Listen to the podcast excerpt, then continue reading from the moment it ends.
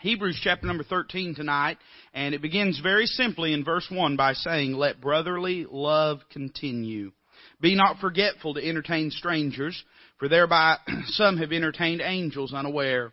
Remember them that are in bonds as bound with them, and them which suffer adversity as being yourselves also in the body. Now, I want to pause there, and I know we've not read much scripture, but if you'll look at your notes, you'll see that what uh, the first 17 verses of chapter 13 are is really a catalog of Christian qualities that love should produce in us.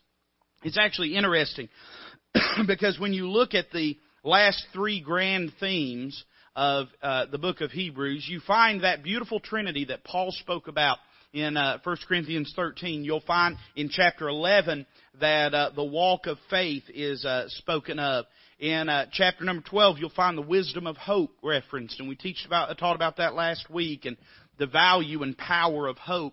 let me just remind you once again that though today hope is deemed as as an impotent and weak ideal, we, when we say hope, so oftentimes what we're really talking about when we say hope is we're talking about doubt. Uh, like for instance, if you were to say, you know, is Brother Toby going to let us out of here on time tonight? And uh, you say, well, I hope so. what you're really saying is, well, I doubt it, you know. Um, and so we've really, it's an interesting thing we've done linguistically in exchanging the ideas of hope and doubt. But when you place that in a negative relief and you consider, for instance, a doctor walks into a room to give a prognosis, uh, everything hinges on whether he says there is hope or there is no hope. And then all of a sudden in that economy, hope has a lot of value. And so chapter 12 deals with the idea of hope and what it means to us. And then God wraps things up in chapter 13 with the idea of love.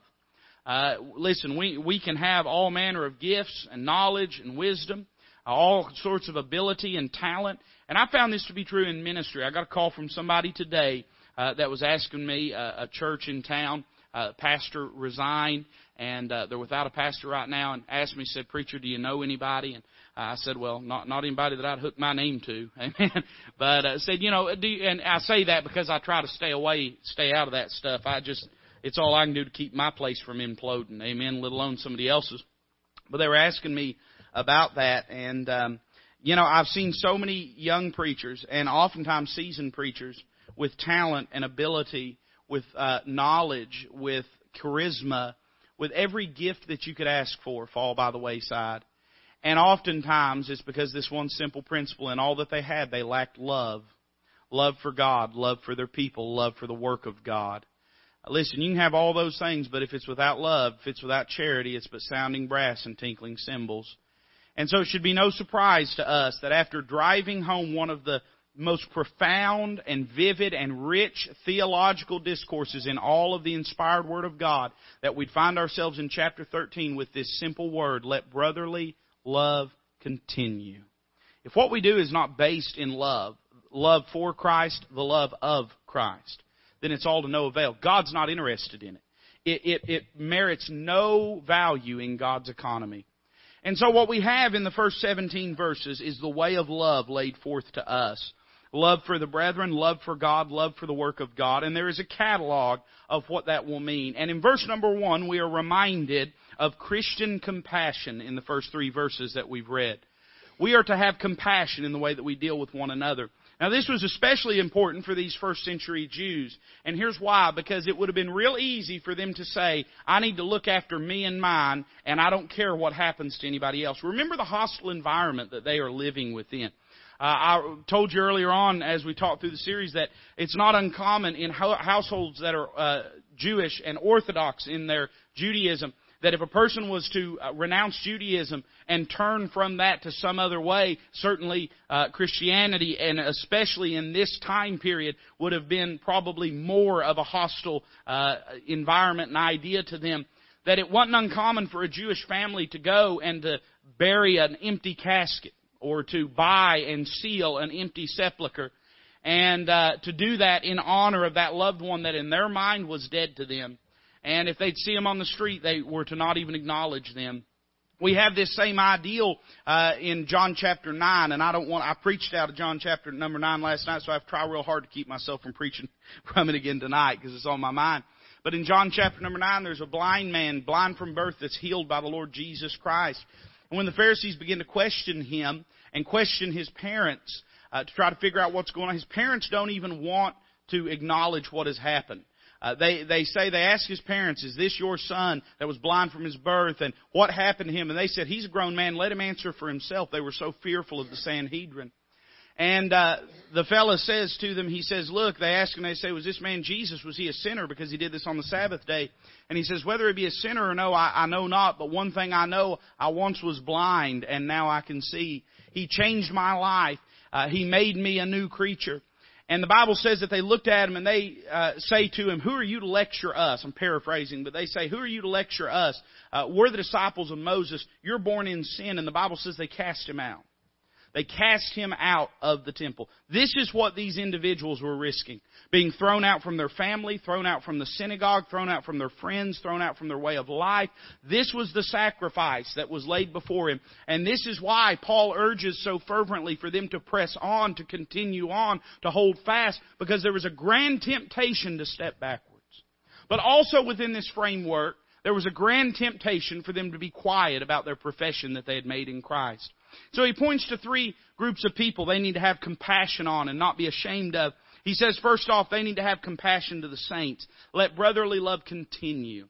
That's interesting to me because this is a general epistle. And what that means is it's not written to one distinct body of people or, or, group of people, but it's written to a class of people. This is written to Jewish individuals in the first century. And so, in other words, he's not looking at a church that's very loving and saying, keep loving people. He's talking to people he doesn't even know, and he says, let brotherly love continue. You know why? Because whenever we're born again, the Holy Ghost of God sheds abroad the love of God in our hearts, and he births within us a heart for God's people. One of the distinctive markers, both in our own lives and towards the world, that we are a child of God is that we love the brethren. In fact, uh, the Lord said that uh, by this shall all men know that you are my disciples, that you have love one for another. Not through your miracles, not through your sermons, not through your mighty works, not through your fervence, not through your dependency or your faithfulness, but your love for one another is going to be the distinguishing factor in this world. And of course, John would later on emphasize this in 1 John when he would talk about how we know uh, that we belong to God is because we love the brethren. So he says we ought to love the saints of God. It's not always easy. I know it's not. Let me tell you something. I'm not a lovable person all the time. In fact, if you ask the right people, I'm never a lovable person. Uh, but we don't love people because they're lovely or lovable. We love people because God loves them, Christ loves them, and because God loves us. And it's not that we owe them our love, it's that we owe God our love.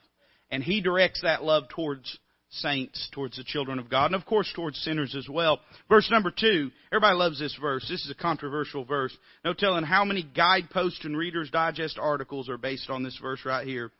Be not forgetful to entertain strangers, for thereby some have entertained angels unaware. And he says we ought to show compassion to strangers. Now, the question that everybody likes to focus on is who are the angels?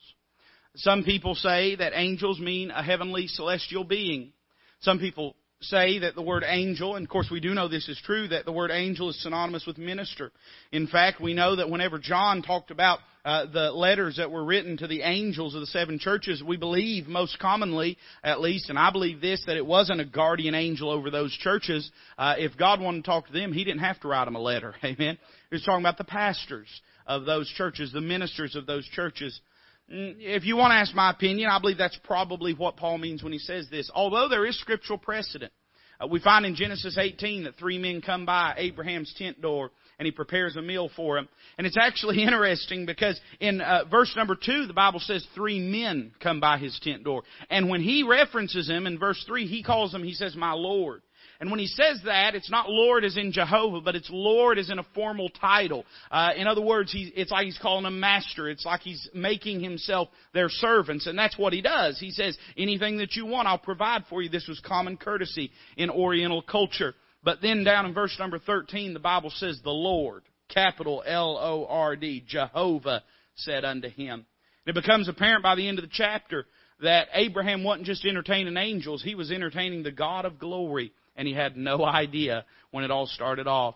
Listen, I don't know exactly whether you'll ever entertain angels or not, Uh, in my experience, angels are not necessarily here to interfere with the world, but they are here to minister to believers. And so I tend to believe that uh, you wouldn't entertain them unawares if you were going to entertain them at all. But one thing that we know is this the emphasis is not about the angels or preachers or pastors or celestial beings, but it's about strangers. We ought to have compassion on people that we don't know. That's hard to do in this world. We live in a politicized world, a polarized world, where it's easy to hate everybody. Uh, you know, uh, society has been reduced to two groups of people standing on either side of a line drawn in the sand and throwing rocks at each other. And it's so easy. It's a drug. I'm telling you, it's a drug to live life that way. But what's hard to do and what is Christ-like to do is look at people that have no reason, they have no rightful claim on your compassion, but to love them anyway. To love them anyway. He says we ought to show compassion to strangers. Then verse 3, he says we ought to show compassion to sufferers. He says, remember them that are in bonds, as bound with them, and them which suffer adversity, as being yourselves also in the body.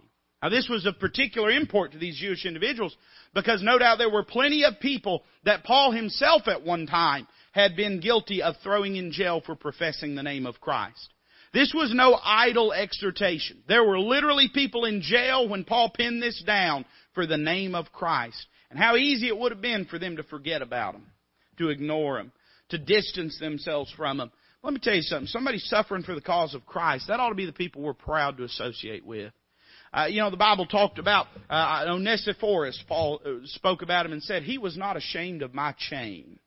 In other words, Paul said he wasn't ashamed to identify with me when it wasn't easy to identify with me. And let me say that in this day that we live in, though certainly I don't want to liken the cultural pressures that we face to prison because it's not the same. Ain't none of us suffered like so many early New Testament saints suffered. There might come a day, but we aren't suffering like that right now. It, it does cost you something culturally and, and societally to name the name of Christ. How many churches build their entire culture of ministry around trying to distance themselves from biblical Christianity and embrace the precepts and culture of the world? That's the wrong direction, brethren. You're going in the wrong direction. Those suffering for the name of Christ, we ought not try to shy away. We ought to try to scoot up close to them. God counts them as valuable and as precious. We see Christian compassion in the first three verses. Christian chastity is spoken of, chastity is spoken of in verse number four. The Bible says marriage is honorable in all, and the bed undefiled, but whoremongers and adulterers God will judge. Now, obviously, the importance of this verse is, is not lost, I don't think, on anybody. I mean, of course we live in a day where this is not so. Of course, we as believers ought to hold marriage as a holy thing, and uh, we ought to treat it that way.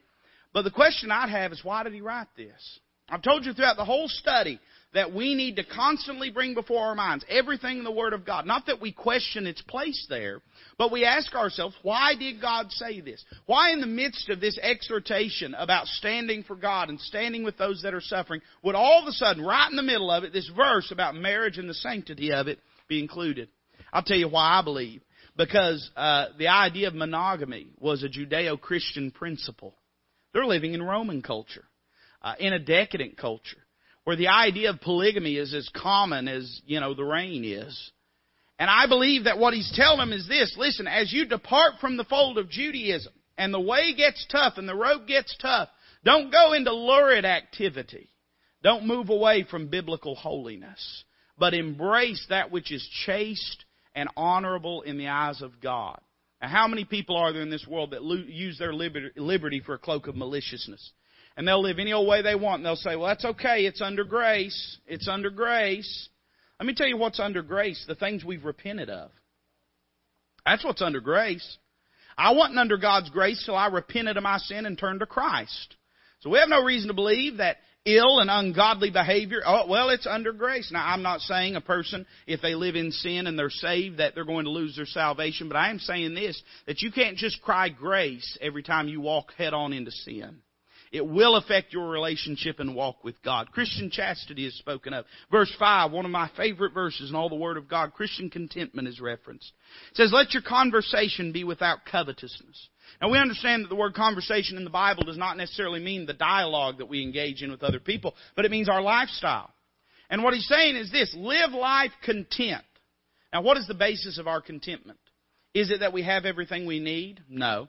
Although we certainly do have everything we need. If you're like me, I got more stuff. I, I don't just have what I need in my house. I have so much junk that nobody needs that I don't know what to do with it. But that's not the basis of my contentment. Paul would write about contentment in the book of Philippians uh, while he's sitting in a jail cell uh, without any creature comfort whatsoever, and probably without a lot of things that we claim we need to survive in life. And he says this, he says, listen, godliness with contentment, it's great gain. He says, I've learned whatsoever state I'm in therewith to be content. I've learned how to be abased. I've learned how to abound. I've learned how to have. I've learned how to have not. And it's all based upon this principle. He says, be content with such things as ye have. For. So in other words, be content, and this is why. He hath said, I will never leave thee nor forsake thee. There was a lot of things they would forsake as they departed the fold of Judaism. But he wanted to remind them that God would never forsake them. And so there's no cost that God could ask of them that would be too much. We, in this day of soft cultural Christianity, of shallow cultural Christianity, we spend a lot of time apologizing for how much God requires of people. Listen, every time we get something together at church, listen, it's a sacrifice. I know it's going to take time. Listen, you ought to make a sacrifice. You ought to, there ain't never been anything I've sacrificed for God. The implication of sacrifice is that I have less than I started with. Here's the truth of the matter. When I started this thing out, I was broken, lost, bankrupt, and on my way to hell. There's nothing I can give God that's truly a sacrifice. We spend a lot of time trying to make Bible Christianity easy and comfortable and without any sort of hardship. And that's completely opposite to the way that Christ approached discipleship. Every time he spoke of discipleship, he didn't try to make it easy, he tried to make it as hard as he could. He said, listen, it's going, it's going to cost you something if you're going to live for me. If you're going to walk with me, uh, listen, it's not about crowns and it's not about applause. It's about crosses. So you better be ready to take one up and follow me. And so oftentimes we spend all of our time apologizing for what God expects out of people. We'll not spend our time doing that. I think that's part of the reason that the church has lost respect in our culture that we live in. Uh, listen, there's no doubt that when something is seen as hard and not everybody can do it, and I'm glad anybody can be saved. Uh, it doesn't matter who they are, they can be saved. And we don't get saved by trying hard. But it ought to be something that when we're a part of a local body, uh, that it doesn't just affect our life, it becomes the central focal point of our life. And it becomes the very thing that our life is all about. You know why? Because that's what Christ's life was all about. You might say, well, preacher, the church wasn't around when he lived. No, but that's why he died. He loved the church and he gave himself for it. We ought to be content just to know we've got the presence of God with us. Because in having the presence of God experientially through the indwelling of the Holy Ghost, we have something that no Old Testament saint ever experienced. We have nothing to complain about. He speaks of Christian contentment. Verse 6, he speaks of Christian courage. He says, So that we may boldly say, The Lord is my helper, and I will not fear what man shall do unto me. You know what a lack of contentment breeds? It breeds cowardice. When we're content with God and Him alone, there's nothing the world can take from us to stop us. You know, our problem is we're too attached. Uh, we're supposed to be a tent dwelling people, and we've poured footers. And now, we're, as we walk through this world, we're, we're terrified we're going to lose something. Terrified we're going to lose a job if we give a testimony. Terrified we're going to uh, lose, uh, you know, a, a, a moment of, of comfort if we make the, the, I don't want to say sacrifice, I just got through preaching on it, but if we make the time to be in the house of God. We're always scared we're going to lose something, scared we're going to lose a friend if we speak out for Christ. Here's the reality. If God is on our side, that breeds boldness in our life. When we know God will never leave us nor forsake us, and that our contentment is not dependent upon the world's treasures and pleasures, but it's dependent on the presence and holiness of God, then there's nothing the world can do to us. You see this example over and over and over and over again in Fox's Book of Martyrs, where the world would try to take everything dear to a Christian, but there's one thing they couldn't take. They couldn't take their salvation. And when that's what matters to you, your walk with God, then you've hitched yourself to something the world cannot touch. And your joy, Christ said, no man can take. It breeds boldness. And we ought to be a bold people for the Lord. Verse number seven, he deals with Christian consecration. Now everybody buckle up. Nobody likes these verses. The Bible says, Remember them which have the rule over you, who have spoken unto you the word of God, whose faith follow, considering the end of their conversation. Now, I'm not going to spend some time preaching about pastoral authority here because I found this to be true. People either respect the position of the pastor or they don't. And no amount of fussing the pastor does is going to breed or, or, or create any kind of respect people have. But I do want you to notice two things he exhorts all of us to do. Notice, first off, we ought to consider what they have taught us. The first part of the verse says, Remember them which have the rule over you, who have spoken unto you the word of God. I hope that, and I believe this to be true, that my status as a man of God is directly connected to the level at which I handle and preach and teach the Word of God. I don't ever want much to be made out of me, but I do want much to be made out of the ministry only because we make much out of the Word of God, and the Word of God is the centerpiece of the ministry. And inasmuch as we do that, we ought to have a holy reverence for the teaching and preaching of the Word of God. It ought to be vital to us. Here's the truth. You know this and I know this. It does not surprise me that we're managed to, to fit Apollo's course in this gymnasium. But we know that were things to be the way that they should be, then it'd be things like Apollo's course and things like uh, Wednesday night prayer meeting and things like Sunday school that we ought to be trying to find places to park people. And not things like homecomings and chili cook-offs and all those things we all love and enjoy. The truth is, the thing we ought to value more than anything is the teaching and preaching of the Word of God. I want that to be the centerpiece of our church. I, I listen. I love singing. God bless good singing. Singing is scriptural, it's biblical, it's integral to the local New Testament church. But singing ought not be the centerpiece. I'm for fellowship. And when I say fellowship, I, I spell it F O O D. Amen. Food. That's biblical. The local New Testament church broke bread daily. Spent time together. That's biblical. We ought not relegate it to a second tier of church importance. But fellowship is not the centerpiece. I like a good shouting service. Man, it don't bother me. Uh, it don't bother me. Uh, you know, Paul talked about this. He said, listen, if we be sober, it's for your sakes. But if we be beside ourselves, it's unto God. It didn't bother Paul for things to get out of the banks. And man, I love a good shouting service. I love rejoicing. I love testimonies. But the centerpiece of every local New Testament church ought to be the Word of God. It ought to be the thing that we gather around. It's the bread of life. It ain't the cupcakes. It's the bread of life. It ain't the singing. I love singing, but it ain't the bread of life. The Word of God is the bread of life. We ought to have consideration for what they've taught. Then notice we ought to have consideration for what they've wrought. He says, whose faith follow, considering the end of their conversation. Now here's what I believe he's saying when he says follow. I don't believe he's saying you ought to pick a man of God and try to be like him. I don't believe that's what he's saying. I've seen a lot of preachers get shipwrecked uh, you know, by, by trying to snort like Jack Hyles or, or trying to, you know, uh, get up and tell jokes and sing like Billy Kelly or, uh, you know, uh, try to get up and have a 15 minute message like Lee Roberson or whatever it might be and wind up in the gutter. Listen, I think you ought to be yourself. God created you the way He created you and God will use you not in, uh, sometimes in spite of you, but not in spite of your personality, but because of it, because He blessed you and created you with that. I don't think that's what He's saying. I think what he's saying is you follow it like you would follow a road on a map. Or like you would follow a line of logic in an argument. Or like you would follow the line of arithmetic to a, uh, the answer to a math problem. He's saying follow their conversation, their lifestyle. Follow the way that they've lived and consider the end of their conversation. Doesn't so much matter how a man starts out in life. What matters is how he ends. And what we ought to do is look at how people are living and ask ourselves, where has it brought them?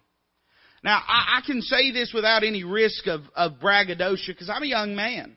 Uh, you don't know what my end will be. I hope by the grace of God to end well. But I can certainly look at older men of God in my life and I can look at their life and they weren't perfect and they made mistakes and they probably did some things wrong, but so many of them that finished well. I want to finish well. And to these Jewish individuals, he's saying, listen, you ought to want to finish well. You've begun well, but you ought to try to finish well. Notice in verse 8, he segues into a word about Christian consistency. Because after all, consistency is what wins the race, right?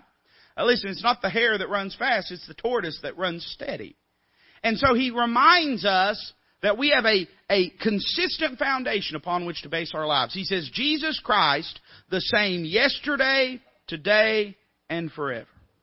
By the way, I believe that every, every single thing in my Bible is exactly how it ought to be. But I believe we can consider how it would change things if we were to put a colon at the end of verse 7. I believe that the reason he brings this up is because their life was what it was. It was consistent because Jesus Christ is the same yesterday, today, forever. Listen, culture changes. Society changes.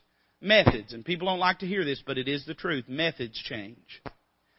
But the Word of God and the means whereby we accomplish ministry, meaning spiritually speaking, never change. Jesus Christ, the same yesterday, today, forever. The way we're consistent is we walk with Christ, because He's consistent.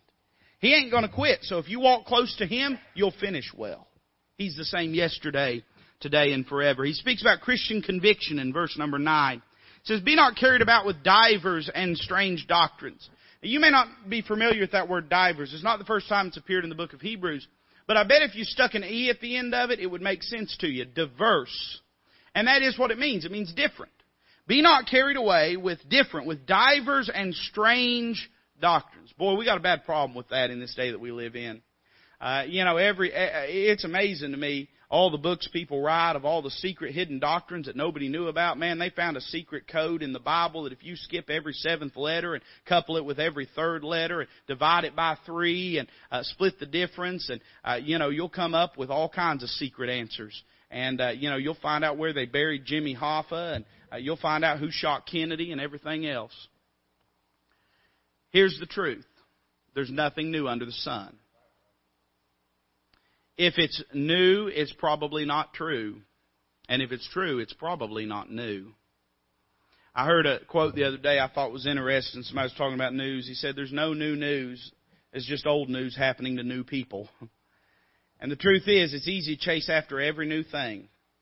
But consistency in the Christian life is based upon that principle in chapter 8. Remember, Jesus Christ is the Word of God. So if He's the same yesterday, today, and forever, then the Word of God is the same yesterday, today, and forever. Let's not chase after pet doctrines and strange and new doctrines. He said it's a good thing that the heart be established with grace, not with meats. Now, what did he mean when he said meats? He's speaking about the Old Testament law. In the Old Testament law, there were two types of sacrifices, primarily. There were a lot of variations on them, but there were two categories of sacrifices. In the book of Leviticus, you have the five basic sacrifices laid out uh, for the Hebrew worshiper. And of those, there are two categories. There's a sin offering, and then there is a sweet savor offering. And the sin offering was if a person had sinned and they needed to, to approach unto God, they needed atonement. The sweet savor offering was if a person was coming as a worshiper before God. And whenever they would give the sweet savor offerings, oftentimes the priest would be permitted to partake in the meat that had been sacrificed afterwards, and they'd have a feast based upon that communion with God that the worshiper had had. Here's what he's saying. He's saying, listen, the heart is not settled through ceremony. It's settled through the Spirit of God. It's not ritual that settles our hearts. It's communion that settles our hearts. And so there's not going to be some new special ceremony or rite or ritual or doctrine that comes out that is all of a sudden going to fix your problems. The answer to your problems are in this book. They have always been in this book, and they will always be in this book. This is where you'll find the source of peace. He said, It's good that they be established with grace, not with meats, which have not profited them that have been occupied therein. Now, in verses 10 through 14, we have, uh, it's not a parenthetical passage, but we have something that sort of shifts and expands on this idea of the sacrifice. I want to read all four of these verses, five of these verses, and then go back and explain them. He says in verse 10, We have an altar whereof they have no right to eat, which serve the tabernacle. For the bodies of those beasts whose blood is brought into the sanctuary by the high priest, notice these two words, for sin, are burned without the camp. Wherefore Jesus also, that he might sanctify the people with his own blood, suffered without the gate. Let us go forth therefore unto him without the camp, bearing his reproach. For here we have no continuing city, but we seek one to come. We said a word about communion when we talked about verse number 10, and he expands on the idea of Christian communion here. And he sets forth first off the principle for communion in verses 10 through 12. He says, We have an altar whereof they have no right to eat, which serve the tabernacle. For the bodies of those beasts whose blood is brought into the sanctuary by the high priest for sin are burned without the camp. Let's pause and explain this. I said a moment ago there are two categories of sacrifice in the Old Testament, primarily. And uh, the sweet savor offering that was given as a worshiper approaching unto God, in other words, not in atonement for sin, but merely to commune with God, they could partake in. Here's the problem. Jesus was a sweet savor unto God. In fact, we preached on it last night in the book of Ephesians, how that we ought to uh, love one another as Christ loved us and gave himself for us an offering and a sweet smelling savor unto God. Certainly He is the means whereby we approach to worship the Lord. But He wasn't just a sweet savor offering, He was also a sin offering. He was made sin for us, Paul said, that we might be made the righteousness of God in Him. And there was a different method prescribed for a sin offering. When a sin offering was given, the person who had sinned would bring the offering to the high priest. The high priest would uh, would examine the offering to make sure it was fit. And then the worshiper would, uh, or the approacher would uh, put their hand over the head of that animal and pronounce their own sins over its head, imputing their wickedness unto that animal. And then it was not the priest's responsibility, it was the person that had sin's responsibility to take the knife and to draw it across the throat of uh, the animal. You say, why is that distinction important? Because priests never got anyone to God. They did intercede, but it, the priest had no magical power to be a go-between between man and God. The only exception to this was when he, as the federal head of the nation of Israel on the Day of Atonement, offered a sacrifice for the whole nation. But inasmuch as they approached on a daily basis to make atonement for their sin, the priest wasn't no more holy than they were. He had to make sacrifices for his sin just like they had to make sacrifices for their sin. Now why does this matter? Well, in a day when folks believe that in order to get to God, you have to go into a little cubicle and tell all your darkest secrets to a man, and he's going to somehow give you a little, uh, you know, laundry list of prayers and Hail Marys you ought to make, and then you're okay with God. There is no basis for that in Scripture. There is no foundation for that. It's a perversion of the priesthood. Uh, that, that was never the reality uh, in the Old Testament Levitical priesthood. So it was his responsibility to kill that sacrifice. Then the body of that beast would be taken by the priest and flayed and prepared to be brought unto God. After it was uh, brought, the blood was given and the sacrifice was presented before God, the body of that beast would be taken without the camp and burned as unclean.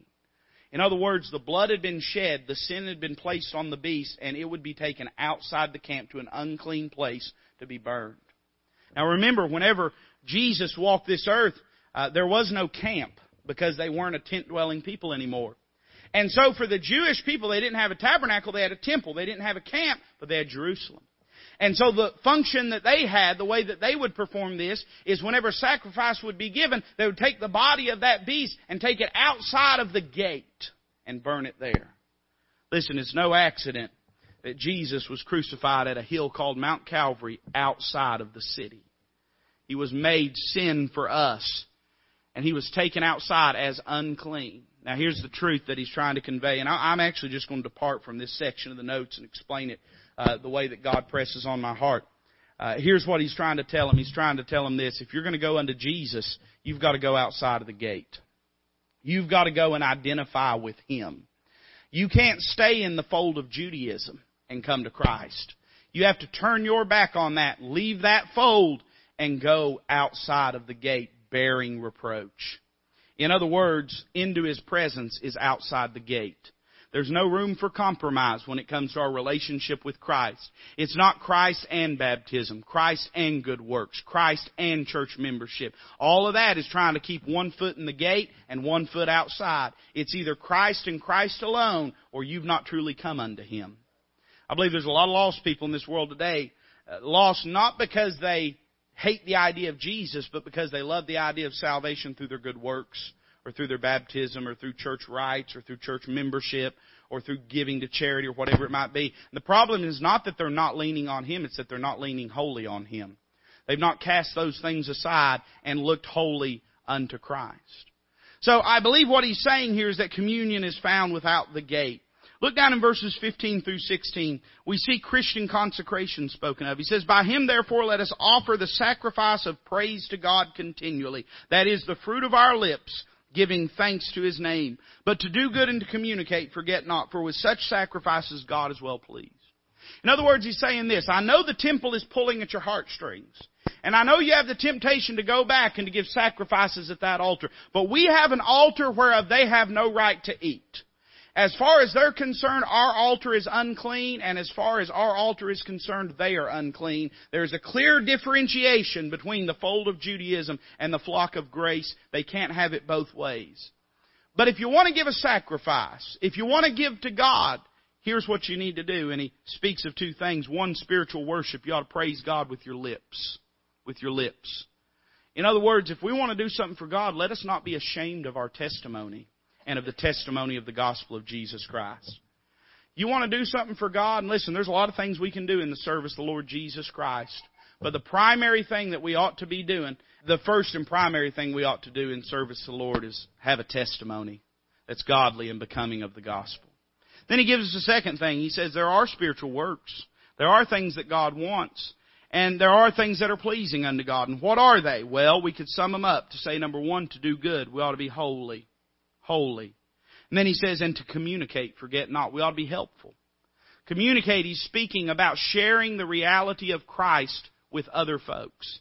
And that's true not just of the lips, the words that we say, but of the life that we live towards others. And he says, for with such sacrifices, God is well pleased. He's not looking for a lamb to be slain. He's already had his lamb. He's not looking for blood. He's already got the blood. He doesn't need your baptism. Jesus was already baptized by John in the river of Jordan, identifying with humanity. Listen, He's not looking uh, for your humiliation. Christ was humiliated on Calvary. He's not looking even for your good works, although we should serve and live for Him. He was satisfied with the finished work of Christ on Calvary. He's not looking for any of those things. If we'll live for Him, if we'll testify for Him, if we'll walk with Him, that's what God's looking for. That's what He asks of His people. Verse number 17, Christian concern is spoken of. And I'm not going to spend a lot of time on this because I want to move on. But he says, obey them that have, plus you'd run me out of town on a pole if I really spent time on it. He says, obey them that have the rule over you and submit yourselves. For they watch for your souls as they that must give account that they may do it with joy and not with grief. For that is unprofitable for you. It's funny how we treat being a part of the local body. Uh, I always remind people when they get married, and especially when they get married in a church, you've stood at an altar. An altar is a place where we give something to God. It's a place where we make a public testimony. It's a place where we make a public commitment. And you've made a vow, and you've made that vow to your spouse, but you've also made it to God. And never treat it as anything less than that. But we don't do the same thing when it comes to church membership. Isn't that funny? We do the same thing, don't we? I don't know how you do it at your church, but at ours, we bring people forward in front of the altar. And they make a public statement that they know Christ personally, and they join themselves with a local body. And listen, neighbor, whether it's written on paper or not, that's a contract of spiritual proportions. And part of that contract involves three things. He says, first off, you ought to think about the rule of the elder. Obey them that have the rule over you and submit yourselves. In other words, when God has placed somebody in our life to be an authority and to be a ruler, we ought to respect him as such. Now I can say this, and let me give you this sort of Surgeon General's warning. I pastor the greatest church in the world. Uh, and listen, I don't mean to talk down about your church, but it ain't near as good as our church. Uh, and I'm sure you love your pastor, but you don't love your pastor the way our people love me. Uh, and I don't know why. I've not figured that out. I, the, I'm thinking about ordering psychological evaluations for our people because there must be something wrong with them. Uh, but none of this is sourced in any kind of, of axe grinding or bone picking. But it is a biblical principle that we need to understand that Christ is the head, the pastor is the under shepherd. That's how God's constructed it. And so to disrespect that is to disrespect God's formula for the local body. It's not about that person or personality. It's about God's structure, structure for the local New Testament church. Let me tell you something. If it was the will of God that the janitor be the pastor of the church and be the head of the church and him have authority, we ought to respect that. It's not how God structured it. If it was the will of God that the uh, you know person that is responsible for making the coffee at Apollo's course, that's Dad usually, so I can say this, that he was the one that should have the rule, then we should respect that. But that's not how God structured it. God planted a New Testament church and He gave it a pastor, and He said He is the one that's entrusted. And let us never forget that. We see the responsibility of the elder. And a contract has two sides, right? And both sides have to upkeep it.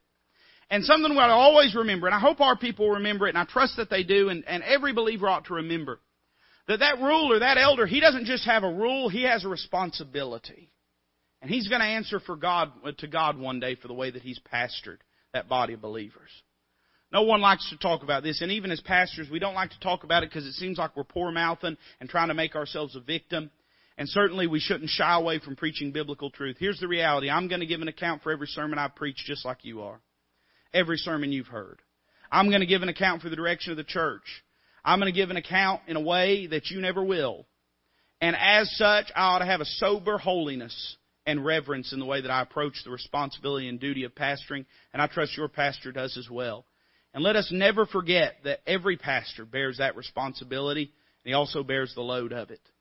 What ought we to do in reality and in reaction to that? He says the reaction ought to be this.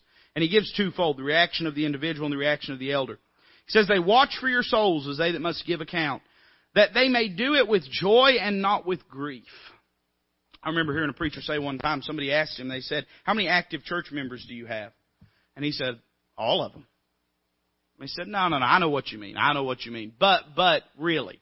I mean, how many active church members do you have? He said, All of them. And he said, Surely they're not all active. He said, Listen, they're all active. Some of them are helps and some of them are headaches, but they're all active. Amen. the truth of the matter is this the way you receive the authority of your pastor will dictate not whether or not he gives an account and not whether or not he has a rightful scriptural authority. What it will dictate is whether he can rule with joy or with grief. There are days that are easy, there are days that are hard. Some of them are of my making, some of them are of others. But the fact is, our behavior affects the well being of a body and it affects the well being of a pastor. In talking to that person earlier in the day that was talking about this church that had, and by the way, I, I can think of two churches right now, like within, I could just about throw a rock and hit them that are without pastors right now.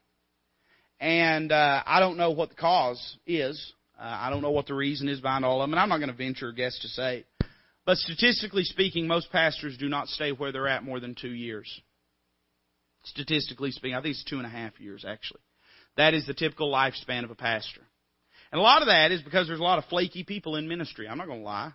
A lot of people that want it to be easy, and it's not easy. But sometimes it's because they can't bear up under the load. Because they never get to pastor with joy. They pastor in grief all the time. I told you earlier I pastor the greatest church in the world. And I'll be honest with you, the day I don't feel that way is probably the day I ought to resign. Every pastor ought to believe they pastor the greatest church in the world. Because that's the only way you can do it. And I believe I pastor the greatest church in the world. And I have so often talked to others about how I can see the hand of God and His blessing and grace in bringing me to this place. Because I hear all these horror stories of pastors and, you know, oh, I can't deal with my deacons, I can't deal with this, and I can't deal with that. And honestly, most of the time I just have to sit there and nod my head because I don't know what it's like. I don't say that to my boasting because this was the church it was when I came here. But I say it to the praise of God that I'm blessed with a wonderful place that I pastor. And I get to pastor a lot with joy. I remember when I first started, uh, for the first five years that I pastored, I never took a vacation. And it used to bug people. I could tell it did. And I think, I think the reason it bugged them is they felt like I did not trust the church. Like I thought if I went away, it was all just going to fall to pieces or something. Um, but that wasn't the case. Me and, and my wife, we, we didn't have no kids, so our stress level was like nothing and uh, and it was easy to get away. And we had some friends that owned a cabin up in the mountains, and and they let us come up there and stay for free, which is a pretty good prospect when you're you know early twenties and pastoring and trying to make it. And so uh, that's what we'd do. We'd go up to the mountains, and I'd come back on Wednesdays and preach. And I, I think people were glad to see me, but I, I think they felt like, no, Pastor, go, go. You know, which you never know how to take when you're pastoring. You don't know if they're like packing your suitcase for you or not. But I would come back, and I'd always tell them the same thing. I'd have person after person would say, "Preacher, why don't you go take a real vacation? Why don't you get away? Why do you come back?" And this was my honest answer, and it was uh, it was true then. It's true today. I said, "I love being with you. I love being with God's people." Now we've taken longer trips and vacations, and no doubt we will in the future. But when I was 45 minutes away up in the mountains, it was hard to stay away. It was just so much easier just to drive back and be with God's people. If I wasn't here, I wondered how they was doing. I wondered who was in the hospital. I wondered who was sick. I wondered how the meeting went. I, I, I just, I wanted to be with God's people. I've been blessed to pastor with joy. But so many pastors, that's not their experience because their people won't let them pastor with joy. And it's a constant grind and grievousness just to get from Sunday to Sunday, from week to week, from meeting to meeting. It's not always the responsibility and fault of the people, but many times it is. And you know what happens? Notice what it says at the end of the verse. he says, This is why. Because it's unprofitable for you. It's unprofitable for you. You know why a lot of churches don't grow? Because not even the pastor wants to be there. And the church is dying. You can see it on their face when they walk in. They don't want to be there. The pastor comes in. He don't want to be there. They're miserable. They're just grinding through. And there's times that you have to go and, and serve out of duty. But there ought to be times that you're busting and bubbling to get there too. And at the end of the day, it'll kill a church. I've seen it happen. Uh, you know, I found this to be true. You will very rarely see a church with a bivocational pastor break a hundred people. Because it's everything he can do to just try to get three sermons together and make it to funerals and and weddings and things like that. When I was bivocational and I worked for a while, and I, you know, I told them last time that uh, the decision had to be made to determine what we were going to do. I told them I, I hadn't been working, but I said I'm not scared to work. If that's what the church needs, I'll be happy to go back to work. God blessed, and and God helped our people to step out in faith. And uh, the the month after they they decided to support me full time, we had the largest tithes we had ever had, because God always honors that.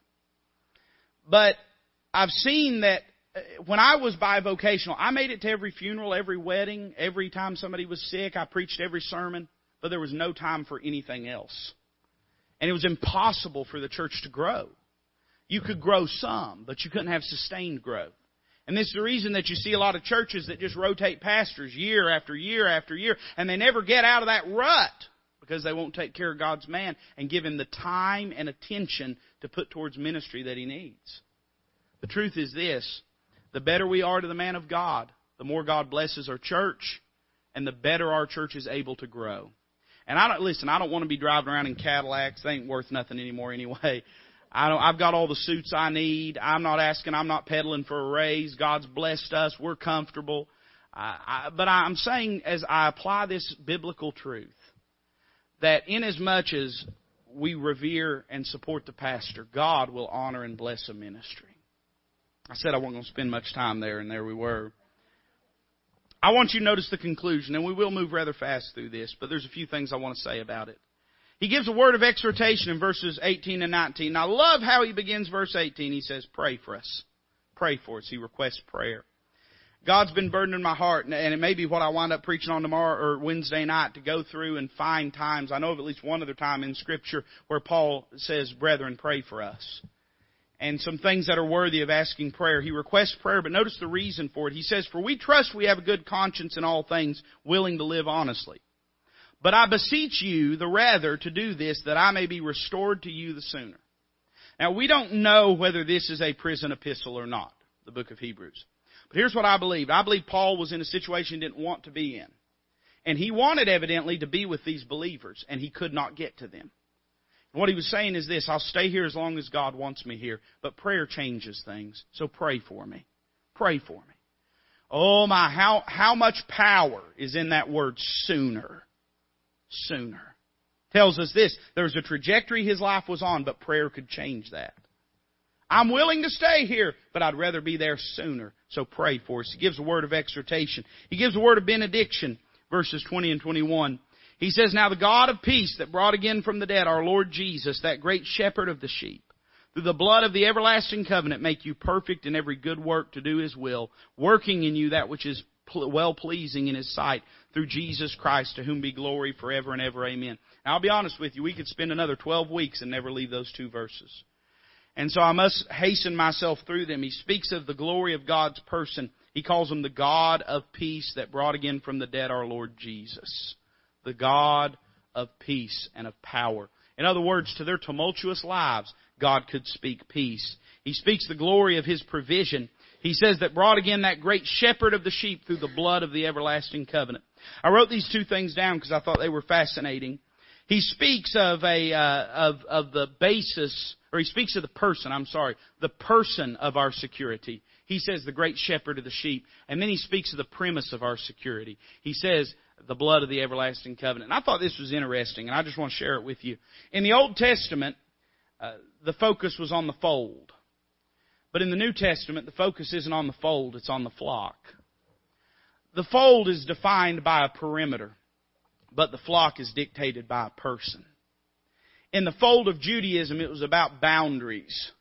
You can't go here, you can't go there, you can't approach unto God, you can't leave, you can't this and that. But once they left, they weren't part of the fold anymore, they were part of the flock. And the Lord Jesus talked about that flock.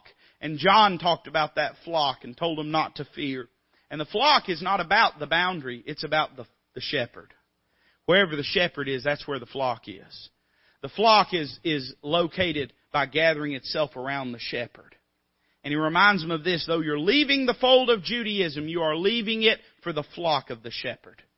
And inasmuch as you do that, it won't be based on a place, it'll be based on the person of Jesus Christ. And don't ever forget that wherever you go, the Lord is my shepherd, I shall not want.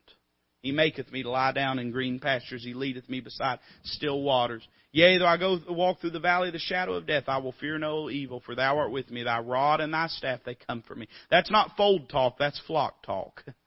And he's saying you'll be centered around the shepherd. He speaks the glory of his power in uh, verse number 21. He says, make you perfect in every good work to do his will, working in you that which is well pleasing in his sight. And of course that word perfect means complete, not morally sinless in that sense, but he's saying he'll complete. Uh, no doubt these Jewish believers felt incomplete in this moment. They felt lacking. They didn't know where they were going to go. They didn't know what they were going to do. They didn't know what the future would hold. But he reminds them that God's working His will in their life. And so they can steady and establish their hearts because God is in control. And he speaks about the glory of His praise. It's interesting because we go into these verses speaking about the Lord Jesus in verse 20. We come out of these verses speaking about Jesus Christ in verse 21. He says, through Jesus Christ, to whom be glory forever and ever. Amen. In the term, the Lord Jesus, it speaks of the divinity of Jesus Christ. He is Lord of all. And in the term Jesus Christ, it speaks of His humanity, that He was the Messiah that came to be made an offering for us. And whatever we go through, we have a Savior and a High Priest which, we have, which can be touched with the feelings of our infirmities. He says we ought to render him praise, to whom be glory forever and ever. Amen.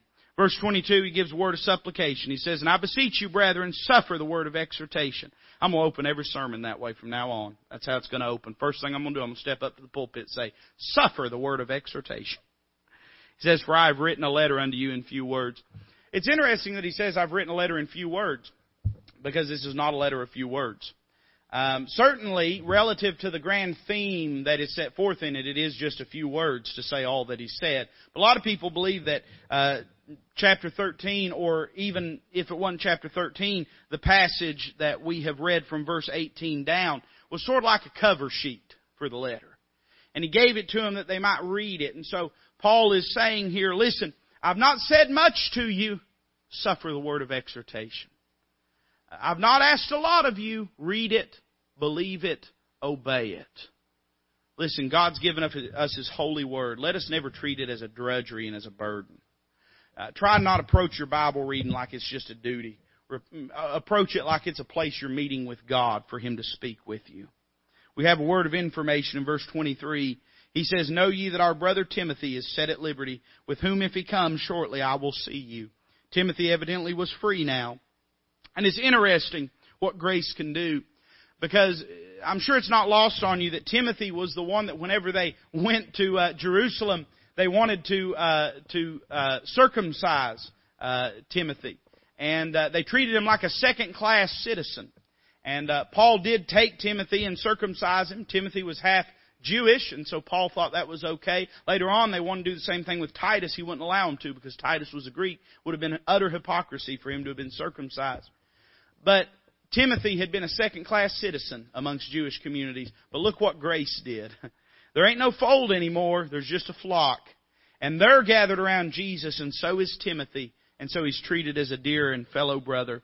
And then finally, and actually our notes that I've given you are wrong here. It says a word of salvation in our notes, but that was a, a, a misprint. And by the way, it's a misprint in the, in the book, not for me. Just want to point that out. I get heat all the time for misprints in the bulletin. Alright, so I ain't going to take no more heat than I have to.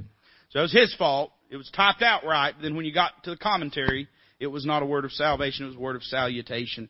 He says, salute them that have the rule over you and all the saints, they of Italy salute you. And he says in verse 25, boy, isn't it interesting? All this about Jewish and Judaism and the law and the sacrifices and the blood and the tabernacle and the priest. And he says, grace be with you all. Amen. Grace. What all rises and falls on the grace of God, doesn't it? If it's not about grace, it's not about anything. Listen, if it be of grace, it's no more of works. And if it be of works, it is no more of grace. It's all about the grace of God. I hope you know the grace of God. If you don't, I can introduce you to it through the person of Jesus Christ. But if you do know the grace of God, let us never waver from this walk of grace. Let us never go back to dead religion, but let us go forward unto a city whose builder and maker is God, walking in the grace of God.